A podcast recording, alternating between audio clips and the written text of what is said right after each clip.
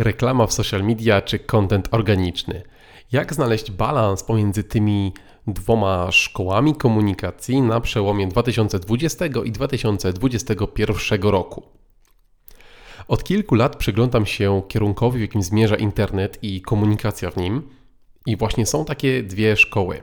Jedna szkoła mówi, że powinno się tworzyć jak najlepszy content i liczyć na zasięg organiczny, dbać o komentarze, dbać o interakcje z fanami, a druga szkoła zupełnie omija temat kontentu, publikowania wpisów i jedyne co robi to idzie w kierunku reklamy płatnej, podając takie argumenty, że to może być mierzalne, e, można to skalować i można działać w taki sposób.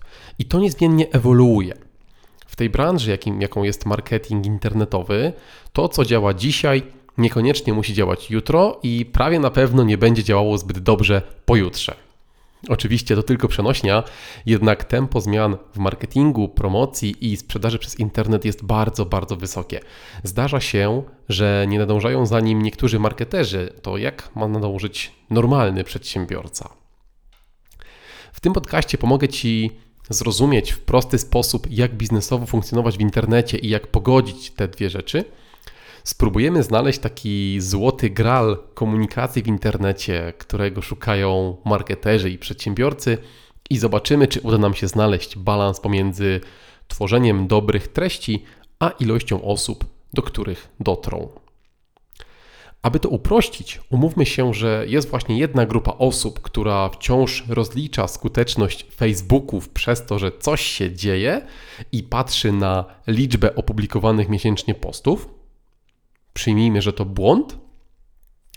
I druga grupa, która poprzez swoje nastawienie na wynik chce sprzedaży jak najszybciej, tu i teraz, jednocześnie inwestując jak najmniejszą kwotę.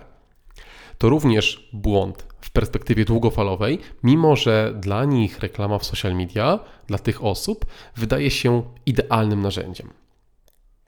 I teraz jak to pogodzić? Jak znaleźć taki Twój własny balans, korzystny dla biznesu, ale też dla Ciebie samego? I jak określić, czy to, co teraz robisz, wymaga skierowania się bardziej w którymś kierunku? Bo może masz na przykład za mało reklam płatnych, a może masz na przykład za mało kontentu organicznego. Bo obie te rzeczy realizują sprzedaż w trochę inny sposób. I teraz spróbuję Ci zadać kilka pytań, po których będziesz mógł sobie na to odpowiedzieć i zobaczyć, jak możesz poprawić swój marketing w taki sposób. Pytanie pierwsze. Ile tworzysz miesięcznie treści do internetu, których celem nie jest sprzedaż, a raczej edukacja klienta lub rozrywka dla niego? Jeżeli jest ich mniej niż dwie miesięcznie, to jest to zdecydowanie za mało. Może się okazać, że kiedy stawki za reklamę wzrosną, to te reklamy, które teraz robisz, po prostu już nie będą dla ciebie opłacalne, a z racji tego, że klient nie będzie wyedukowany u ciebie, to jedynym argumentem, dla którego będzie przychodził, będzie cena. Jak stawki za reklamę wzrosną, to cena Twoich produktów też będzie musiała wzrosnąć i może się okazać, że ten wyścig o cenę przegrasz. Drugie pytanie ile tworzysz miesięcznie treści, które mają sprzedać bezpośrednio, na przykład promocja, prezentacja oferty, czy wezwanie do kontaktu w stylu współpracujmy, jeżeli podoba Ci się to, co robię.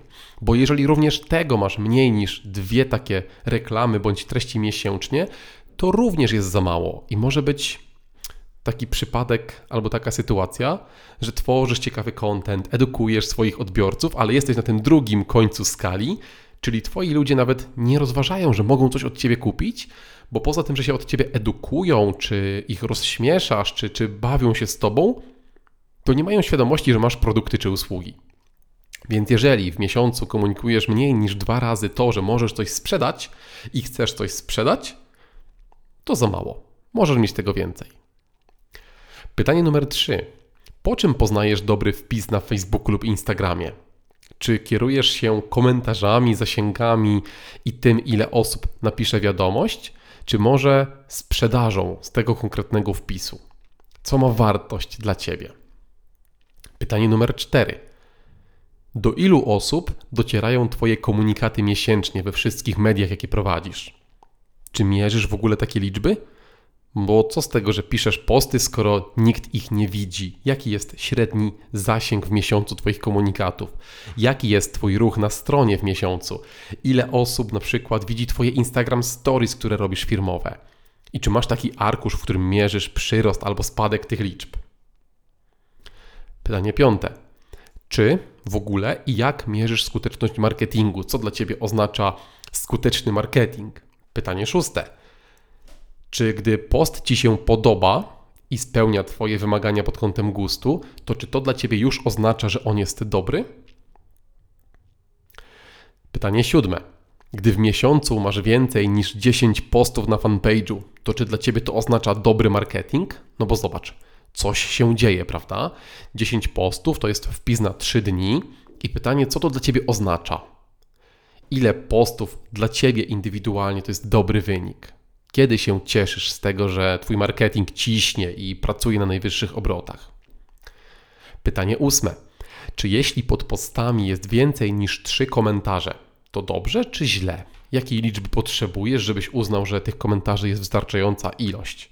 A może masz w ogóle inaczej i tego nie mierzysz? Pytanie dziewiąte. Jeżeli łączny zasięg reklam wynosi więcej niż 50 tysięcy osób, to dobrze czy źle? Czy masz w ogóle takie liczby? Czy może masz w ogóle dużo większe? Czy może nawet nie wiesz, jakie masz w skali miesiąca? Pomyśl o tym. Pytanie dziesiąte. Jakie są Twoje kryteria, jeżeli są inne niż te przykładowe, które podałem, którymi mierzysz skuteczność marketingu i mierzysz to, jaki balans zachowujesz pomiędzy tworzeniem treści rozrywkowych lub edukacyjnych, a tworzeniem typowych treści sprzedażowych i promocyjnych? Bo może być tak, że pracujesz jako osoba z branży beauty, jesteś fryzjerem lub zajmujesz się tematyką związaną z estetyką wizualną, i może być tak, że z tego powodu, że pracujesz w takich tematach estetycznych, jesteś może architektem, może kimś takim, kto właśnie na co dzień styka się z tym, że wszystko, co robi, jest estetyczne i ładne, że Twoja praca powoduje, że totalnie olewasz temat liczb, zasięgów i reklam, bo liczą się dla Ciebie efekty wizualne i na przykład, w cudzysłowie, męczą Cię wykresy. W tym wypadku warto byłoby rozważyć, czy nie mógłby się na przykład podszkolić w tym kierunku, żeby właśnie trochę zmusić się do tego, żeby nie tyle robić samodzielnie reklamy czy patrzeć na statystyki, ale żeby w ogóle wiedzieć, jak działa ten świat internetu. I później, aby móc rozliczyć na przykład osobę, która z Tobą współpracuje, czy agencję reklamową. Druga porada, jeżeli jesteś estetą właśnie i dbasz o te takie wizualne części swojego marketingu jest taka, że może warto wtedy współpracować z freelancerem lub agencją, który właśnie zajmie się Twoimi liczbami, skoro nie jest to taka Twoja super kompetencja. Bo kiedy wydajesz na marketing w firmie, załóżmy więcej niż 3000 zł miesięcznie, to warto rozważyć współpracę z agencją, że z kimś, kto się będzie zajmował tym regularnie, bo prawdopodobnie ta osoba ma dużo większe wyczucie liczb i takiej statystyki pod kątem biznesu i będzie Ci mogła pomóc. No i trzecia rzecz może warto by było rozliczać swoje działania tak po prostu przed sobą, nie po to, żeby się oceniać, ale po to, żeby jakby mieć nadzór nad tym całym procesem. I na przykład zapisać sobie na kartce przy biurku lub w liście zadań, aby każdego miesiąca zmierzyć po pierwsze zasięgi wszystkich komunikatów z wszystkich mediów, po drugie ruch na Twojej stronie www, po trzecie jakie wpisy bądź jakie reklamy były najskuteczniejsze i dlaczego. I po czwarte, zmierzyć ilość zapytań o współpracę albo ilość sprzedaży, która każdego miesiąca następuje. Takie parametry, nawet kiedy jesteś totalnie aliczbowy i nie lubisz liczb i danych, powinny Ci pomagać zrozumieć lepiej proces marketingu. Może być też tak, że wywodzisz się z biznesu działającego na przykład na Allegro, prowadzisz sklep internetowy lub w inny sposób naturalnie Twoją żyłką jest handel. I podejrzewam, że w Twoim wypadku liczby możesz mieć opanowane na wysokim poziomie, natomiast wtedy ważne będzie, żebyś zaczął na przykład dzielić się wiedzą. Pamiętaj, że w dłuższej perspektywie publikowanie w internecie wiedzy z branży, rozrywki branżowej czy pokazywanie pracy firmy od środka może wygenerować Ci znacznie większe przychody niż typowa reklama w stylu promocja na ostatnie sztuki. Statystyki pokazują, że tworzenie kontentu, rozśmieszanie trochę Twoich odbiorców w taki ciekawy sposób, pasujący do tego, co sprzedajesz, mm, edukowanie tych odbiorców na temat tego, jakie produkty oferujesz, pokazywanie trochę takiego backstage'u, w dłuższej perspektywie generuje Ci większą sprzedaż niż same reklamy sprzedażowe. Temat numer dwa. Zadbaj trochę o content marketing. Warto podszkolić się z tego, jak Twoja firma może przygotować content. Ciekawy blog, ciekawy film, ciekawy post na Facebooka. Co możecie robić, żeby potencjalni klienci najpierw się od Was uczyli, a dopiero potem kupowali? Wtedy z większym zaufaniem i za większą marżę. No i teraz outsourcing. Może warto zatrudnić w ogóle do tego zewnętrzną osobę lub agencję, która swoją wypłatą zmobilizuje cię do działania. Pomoże stworzyć pierwsze pigułki wiedzy dla klientów, np. blog, e-book, PDF, ciekawy post w social media. Może ci ludzie wymyślą, jakie filmy możecie nagrać w Twojej firmie i będą przyjeżdżali raz w miesiącu do Ciebie nagrywać filmy, które sami opublikują, a jedyną Twoją, Twoim zaangażowaniem w te filmy będzie to, żeby tam wystąpić i dzięki temu, że masz takie osoby, to one będą jakby goniły cię trochę do tego, żebyś też poza reklamami sprzedażowymi i liczbami pilnował tego kontentu i edukacji i przez to znalazł balans. I ostatni temat płatna reklama w internecie. Warto pamiętać o tym, że płatna reklama jest skuteczna, jednak nie zawsze generuje miliard klientów w jeden dzień to często jest proces dopracowywania komunikatu reklamowego, dopracowywania grupy docelowej i całego takiego doświadczenia klienta, aby finalnie przekonać go, żeby do ciebie wracał, później już możliwe, że bez reklam. I teraz pomyśl po tych moich pytaniach, po moich sugestiach, czy ty jesteś naturalnie bardziej liczbowy i wtedy potrzebujesz podszkolić się z kontentu, czy naturalnie jesteś bardziej kontentowy i taki wiesz, że lubisz ładne obrazki i wtedy potrzebujesz podszkolić się albo współpracować z kimś, kto ogarnie ci liczby. Bo umówmy się, jeśli masz perfekcyjne posty, ale widzisz je tylko ty, to po co to w ogóle pisać? Z drugiej strony, jeśli jedyne co widzą Twoi potencjalni klienci to promocje i rabaty, to jak nisko oceniają Twoją firmę, skoro jedynym argumentem, żeby wybrać Ciebie jest cena? Jak więc będzie?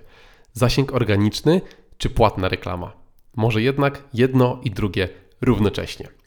Pomyśl o tym. Za ten odcinek bardzo Ci dziękuję i do zobaczenia w kolejnych.